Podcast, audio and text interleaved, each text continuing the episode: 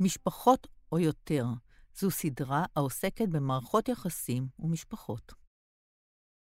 בואו נצא לטייל במקום שכולכם מכירים, כי גדלתם בו, אבל אתם בכל זאת סקרנים לדעת מה קורה במדשאה של השכן, האם הדשא של השכן ירוק יותר.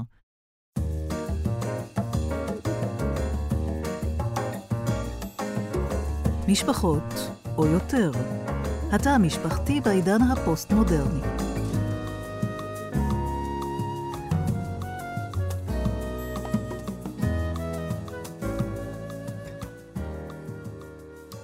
היי, אני עמליה חציר, ואני מטפלת זוגית ומשפחתית. אני מזמינה אתכם לצאת איתי לטיול בין מערכות יחסים ומשפחות, ולשמוע סיפורים, סיפורים כפי שאנשים היו רוצים לספר על עצמם, את עצמם. כל סיפור הוא בעצם מראה שמהדהדת סיפורים אחרים, את הסיפורים שלכם, בתוך המציאות העכשווית. היום אני רוצה לדבר על בניית קשר, זוגיות.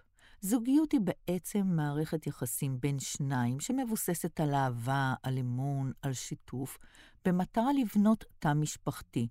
זה נשמע ממש פשוט, אז אה, איפה הקושי? בחברה החילונית יותר מתגרשים ופחות מתחתנים.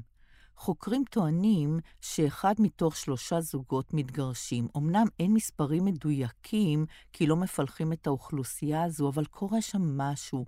למה לא מעט זוגות מגיעים אל ספת הטיפולים הרבה לפני שהם מגיעים אל החופה?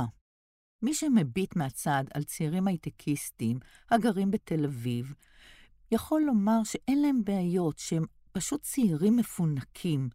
הם רכשו השכלה, יש להם מקצוע טוב, הם מרוויחים לא מעט כסף. אז למה יש כל כך הרבה בעיות? למה הם לא מצליחים להסתדר? למה הם לא מצליחים להתפשר, לבנות מערכת יחסים ארוכת טווח? ולפעמים מערכת יחסים ארוכה, כמו בנייה של משפחה, אין בה סיפוקים מיידיים, והם צריכים ללכת צעד אחר צעד ולבנות אותה, והם לא מצליחים לעשות את זה. למה? חוקרים אפילו נתנו להם שם, קוראים להם דור ה-Y. ולדור ה-Y נתנו הרבה מאוד כותרות שהם אה, איבדו את הערכים, הם אנשים שטחיים, כל מה שמעניין אותם זה כסף, הם לא באמת מתעניינים באחרים. וההורים, הדור הקודם, מכה על חטא כאילו ואומר, לא חינכנו אותם מספיק טוב. יהיו אפילו כאלה שילחשו ויגידו, הם בעצם בונים על ההורים.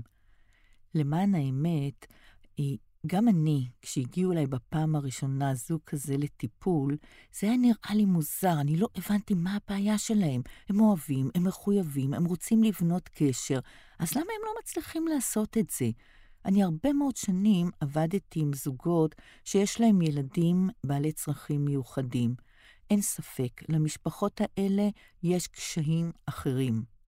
והזוגות שבאו אליי לטיפול נראו לי איך להגיד את זה, לא בדיוק עם בעיה, אבל עם הזמן למדתי להכיר אותם, והבנתי שהם לקחו על עצמם משימה שהיא כמעט בלתי אפשרית. לחיות ביחד, גבר ואישה, תחת קורת גג אחת. לנהל חיים משותפים, לגדל יחד את הילדים, לבנות כל אחד לעצמו קריירה, ואני מדגישה, קריירה, לא עבודה בשכר, ואנחנו מדברים על פרק זמן של יחסים מונוגמיים של 60 שנה, כי תוחלת החיים עלתה, והם כל אחד מהם רוצה לא לפגוע בשני, לנהל חיים שוויוניים ושכל אחד ירוץ במסלול שלו, בלי לפגוע באחר. כשאומרים את זה ככה, זה מתחיל להישמע כמו משהו פרדוקסלי, אה, משימה בלתי אפשרית. בואו נשמע צעירה שמנסחת בדיוק את הקשיים האלה במילים שלה. כל דבר אנחנו, אנחנו כאילו overthinking, אנחנו כאילו משקיעים מחשבה בכל, בכל דבר קטן שאנחנו עושים. כן עושים חתונה, לא עושים חתונה, וזה שהשאלה הזאת בכלל עולה, זה חדש, כאילו זה, זה לא טריוויאלי. עכשיו אני לפעמים גם רואה את ההתעקשות בדברים, זאת אומרת, תמיד אפשר עוד לחפור בזה ולהוסיף לזה עוד בחירות. אנחנו רוצים לעשות חתונה. וברגע שאמרנו את זה, אז כאילו כבר הייתה, יש כבר איזושהי תבנית. יש, יש שלב, רבד נוסף של בחירות שהרבה מאוד אנשים בעידן הזה עושים, של פתאום, רגע, אנחנו כן רוצים להתחתן, אבל מה זה בעצם חתונה?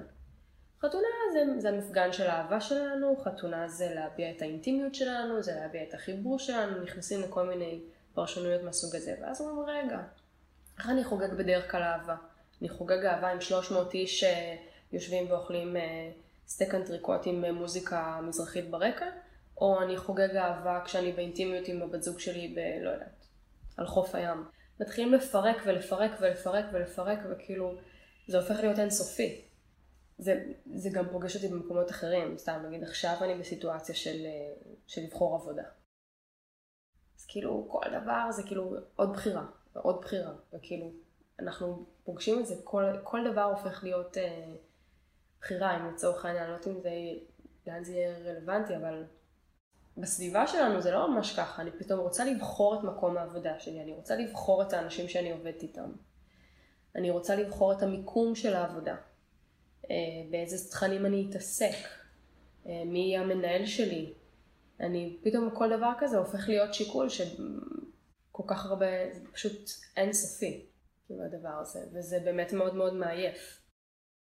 הצעירה הזו מנסחת בדיוק את מה שתשמעו משני הזוגות האחרים שראיינתי, והיא ממצה בדיוק את הבעיות של הזוגות העכשוויים ההייטקיסטים. בואו קודם נכיר את עדי וגור. הם ביחד כבר שלוש שנים, אם לא סופרים את התקופה של חצי שנה בה גור חיזר אחרי עדי. הם עובדים בחברות סטארט-אפ, כל אחד בחברה אחרת, הם עדיין לא בני 30 וגרים בתל אביב. כשאני אומרת עובדים, אני מתכוונת לעובדים סביב השעון. בכלל, לשניהם יש שעונים מתקתקים. הם כל הזמן מרגישים שהם בין שעונים, רק הבעיה היא שהשעונים מתקתקים במקצבים אחרים, וכמו במטריקס, הם נעים בין מציאויות, ממקום למקום בקצב שונה. גור, שממש לא נראה כמו גור קטן, אלא כמו גבר חסון, הוא בעל זקן אה, מטופח, ואנחנו יושבים על דלפק במטבח, כיסאות בר, וגור כל הזמן נוגע לידי בגב ובכתף, ומשחק לה בשיער. הם מתארים את הלחץ שלהם, שלא נותן מנוח גם כשהם בחופשות וגם כשהם מחוץ לעבודה. גור מחייך אליי כשאני אומרת לו, רגע, אז למה אתם לא עוצרים את הקצב קצת, אם כל הזמן אתם מרגישים שדוחקים בכם? והוא צוחק. הוא אומר לי, איך אנחנו יכולים? אנחנו חייבים לצאת להנפקה, אנחנו חייבים שיקנו אותנו. וחוץ מזה, שאם אנחנו לא נמהר ולא נפתח את המוצר הזה, את יודעת כמה חברות אחרות עם רעיונות מקוריים, כמו שלנו בדיוק, כמו שלנו, נמצאות אי שם בעולם והן עלולות להשיג אותנו? אנחנו חייבים להשיג. עדי ממש מסכימה איתו, והיא מהנהנת כל הזמן בראש, אבל לא לגבי הסטארט-אפ שלו, אלא לגבי סטארט-אפ שהיא עובדת בו. והיא אומרת, כן, אם אנחנו לא נצא החוצה או לא נצליח להגיע למקום שאנחנו צריכים להגיע, כל האופציות שקיבלנו, כל העבודה שעשינו, היא פשוט תרד לטמיון. היא לא שווה שום דבר, לא נקבל מזה שום דבר, לא נראה מזה כלום. ועדי אומרת, זו לא רק תחרות מבחוץ, זו גם תחרות מבפנים. אנשים נושפים בעורפי.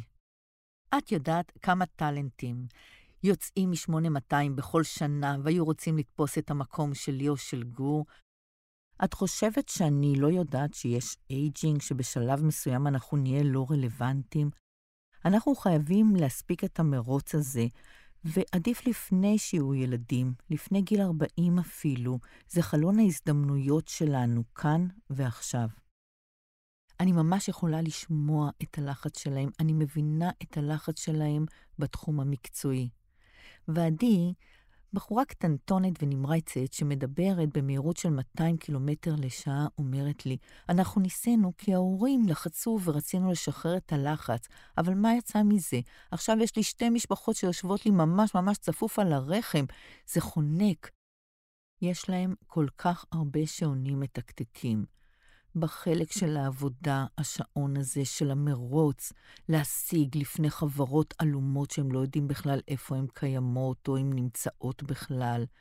מול ההורים והשעון הביולוגי של הורות וילדים, החשש שלהם להיות לא רלוונטיים. ובכלל, יש איזו חוויה שהחיים לכאורה התארכו ואצלם הזמנים מתקצרים. במקביל לכל הלחץ הזה, הם גם צריכים לבנות זוגיות. והזוגיות שלהם לא בנויה על מה שהם הכירו מתוך משפחות המוצא שלהם, אלא זוגיות אחרת, שוויונית, והם מנסים לבנות משהו אחר חדש בשיתוף, וכל דבר פתוח לדיון, וכל דבר הם צריכים להבין ולהסכים איך עושים, מה עושים, וזה פשוט מעייף אותם, הם נורא נורא עייפים. אני שואלת את גור ועדי, מה סיכויי ההצלחה של סטארט-אפים בכלל, באופן כללי?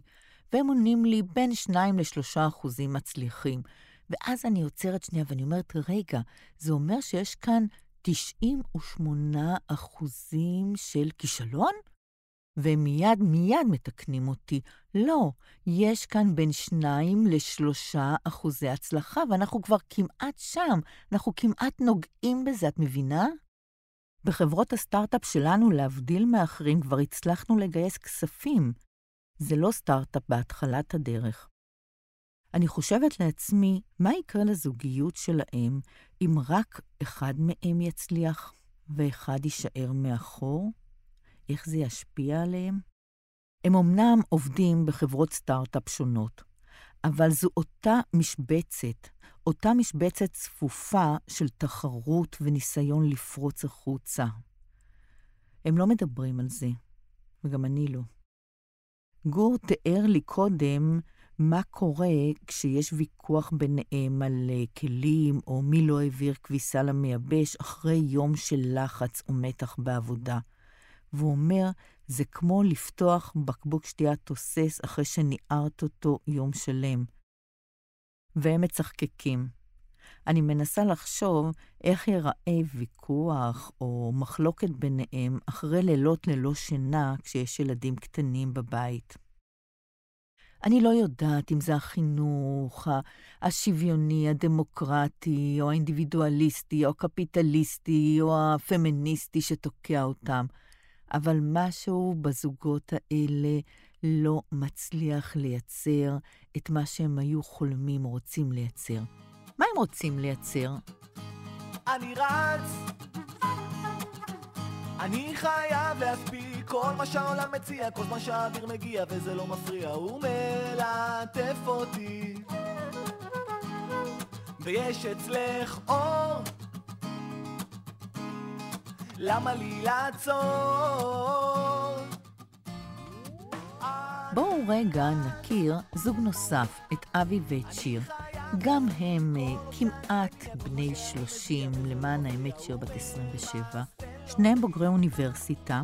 אבי עובד באחת מחברות ההייטק הגדולות, הנחשבות עם רמות השכר הגבוהות, ושיר, לאחר התלבטויות, בחרה לעבוד במגזר הציבורי, והצליחה להתברג למשרה שהיא ממש רצתה.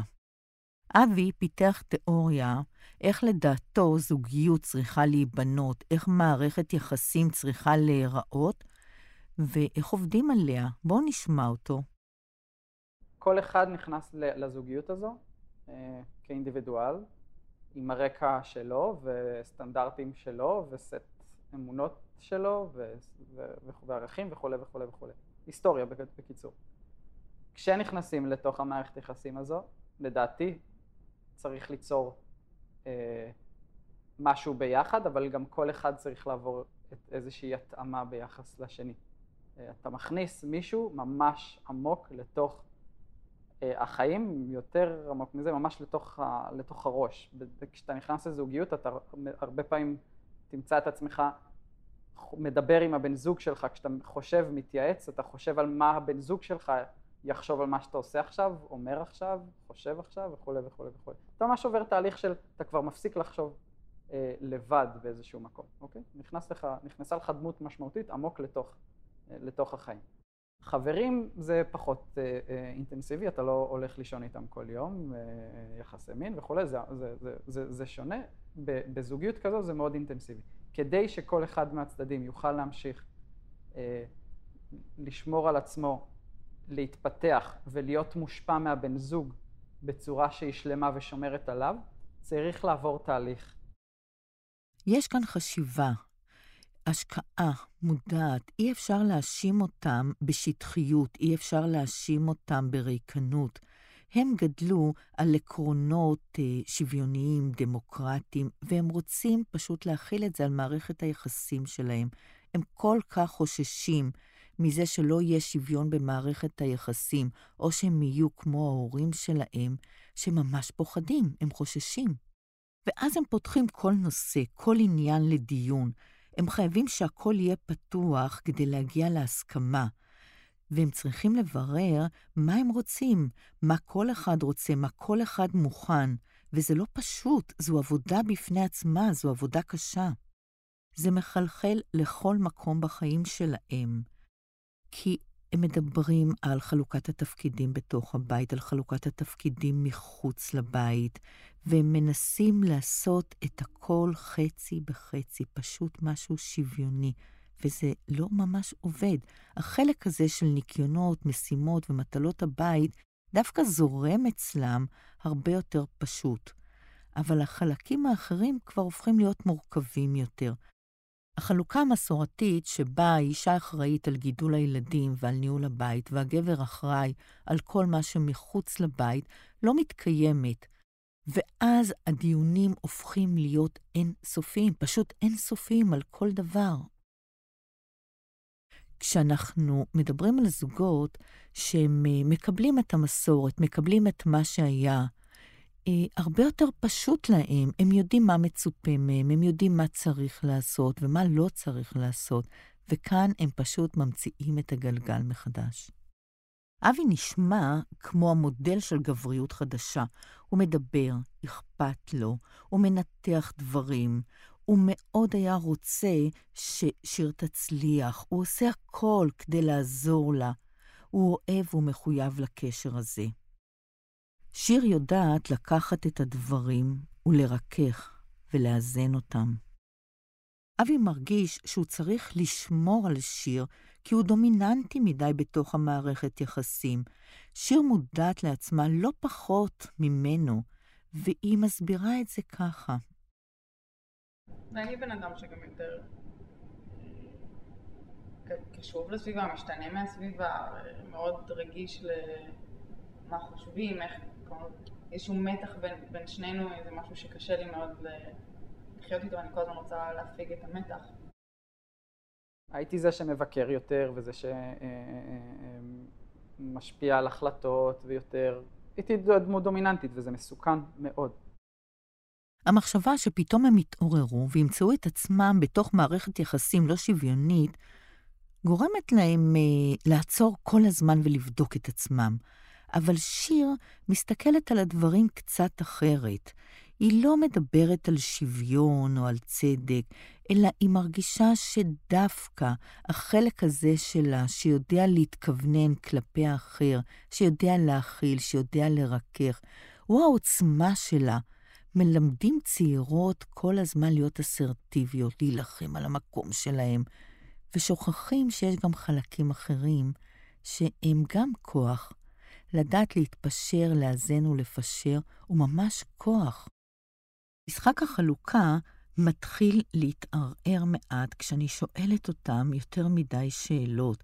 איך אפשר להעריך איזו עבודה נחשבת יותר קשה, או איזה עבודה אפשר לעשות חצי-חצי אם אתה מקפל כביסה במשך שעה, או שאתה עומד ארבע שעות בתור לתקן את האוטו. וככל שאני שואלת אותם שאלות, התפיסה הזאת של חצי-חצי הופכת להיות אבסורדית, והם קצת מצחקקים, והם מבינים באיזשהו מקום שאני צודקת, כי מתוך המקום שרוצה ליצור שוויון, הם יוצרים מקום של חשבונאות, חשבונאות אינסופית שלוקחת להם את כל הזמן כמעט. אחד הנושאים שהם עסוקים בו לאחרונה זה נושא החתונה, או לא חתונה בעצם. הם היו רוצים לציין את השלב שבו הם נמצאים במערכת היחסים, ההבנה שזהו אם זוג מוצהר בפני כל העולם. אבל יחד עם זה, הם לא היו רוצים שהרבנות, לדוגמה, תהיה בתוך העסק, על זה הם מסכימים. אבל איך מייצרים טקס, טקס אחר שמייצג את החלומות של שניהם? שיר חלמה ורצתה טקס שיהיה עם הרבה אנשים ועם ריקודים ועם חברים וכל מי שהיא אוהבת שיהיה סביבה. אבי היה רוצה משהו אינטימי, והוא אומר, אני מעולם לא הצהרתי או לא עשיתי שום דבר שקשור לאינטימיות שביני לבין האחרים. בטקסים רבי משתתפים, זה לא זה. אני לא צריך אנשים שיבואו לרקוד לי אה, בחתונה כדי להבין שאני מחויב לך.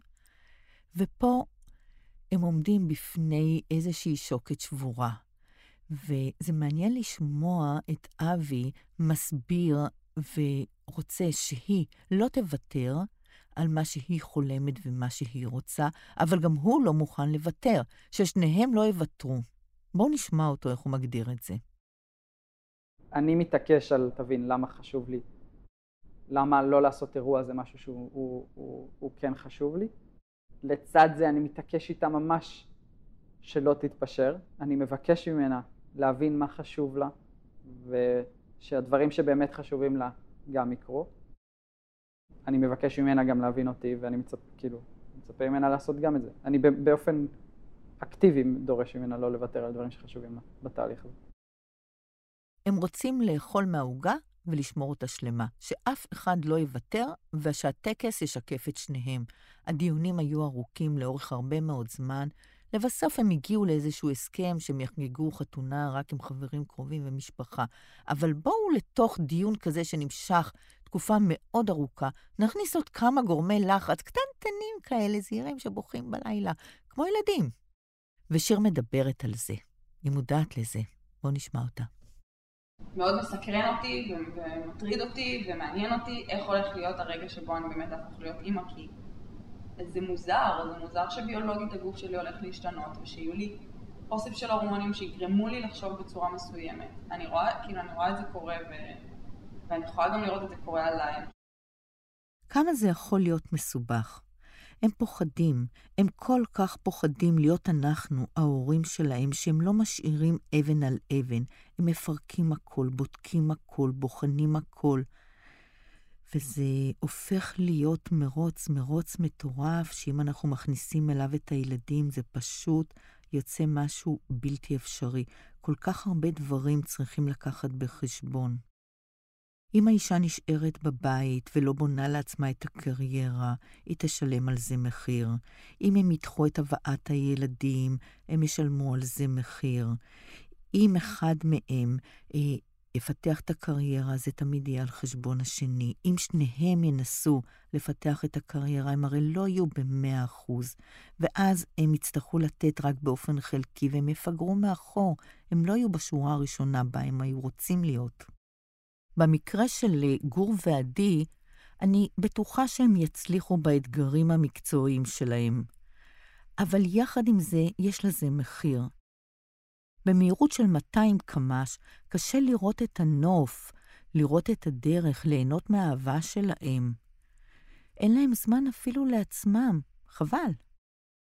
טוב, במשך כל המפגש הזה אני רק שואלת שאלות ומעלה בעיות, אז מה עושים? מה הם צריכים לעשות? איך אפשר להצליח בתוך הסיפור הזה של השעונים, של הלחץ, של הפירוק? מה אני הייתי מציעה להם לעשות?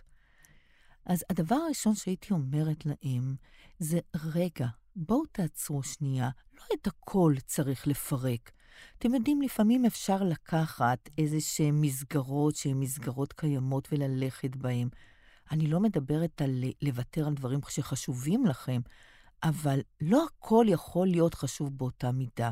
ולפעמים דרך שהלכו בה הרבה היא דרך סלולה. אז איפה שזה לא מעט עקרוני, קחו שני צעדים אחורה ותלכו בתלם. זה לא נורא. הרי יש ניסיון של הרבה שנים, זה בסדר.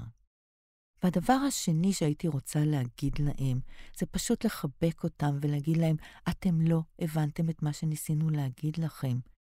שוויון הוא לא חצי-חצי, נהפוך הוא, לפעמים שוויון הוא לא איזושהי חלוקה שווה, כי הניסיון הזה להגיע לחלוקה שווה, הוא-הוא זה שיוביל אתכם אל פי התהום, הוא זה שיגרום לכם לפרק. אולי אפשר להסתכל על האחר מתוך אהבה, מתוך מקום שרוצה שיהיה לאחר טוב ולהתפשר. להתכוונן לאחר בלי לעשות חשבון, מפני שהניסיון לאזן בצורה מדויקת מתאים לפרק זמן קצר רק, לא לחיים שלמים. ולפעמים אתה נמצא למעלה או למטה, ואחר צריך להיות בשבילך. ויש רגעים שהוא יפנה את כל הבמה כדי שאתה תהיה השחקן הראשי, ואחר כך אתה תיקח את המושכות ותוביל. והכל בסדר, אל תפחדו. רעיון השוויון נמצא אצלכם כל כך עמוק, אז אם זה לא יהיה מה שמוביל אתכם, אתם תראו שהוא יהיה, שהוא יתקיים. תאפשרו לחיים לזרום. אתם אוהבים, ואתם נראים כל כך טוב ביחד. מי שהיה יכול היה לראות איך שיר ואבי יושבים על ספה דו-מושבית ביחד, מחזיקים ידיים, הם נראים כאלה חמודים ומתוקים ביחד, שאם הם ייתנו לאהבה להוביל, אין שום דבר שיכול לנצח אותם, הם מדהימים. הפרק הבא יעסוק בשלב של אחרי הזוגיות, של הבאת ילדים לעולם, ולפני שמביאים ילדים לעולם, בואו נדבר על אימהות, על הרצון להיות אימא. תודה לאלעד לוין על העריכה הטכנית. הסדרה, משפחות או יותר, הופקה על ידי הספרייה המרכזית לעיוורים ולבעלי לקויות קריאה, המרכז לתרבות מונגשת עבור החינוכית.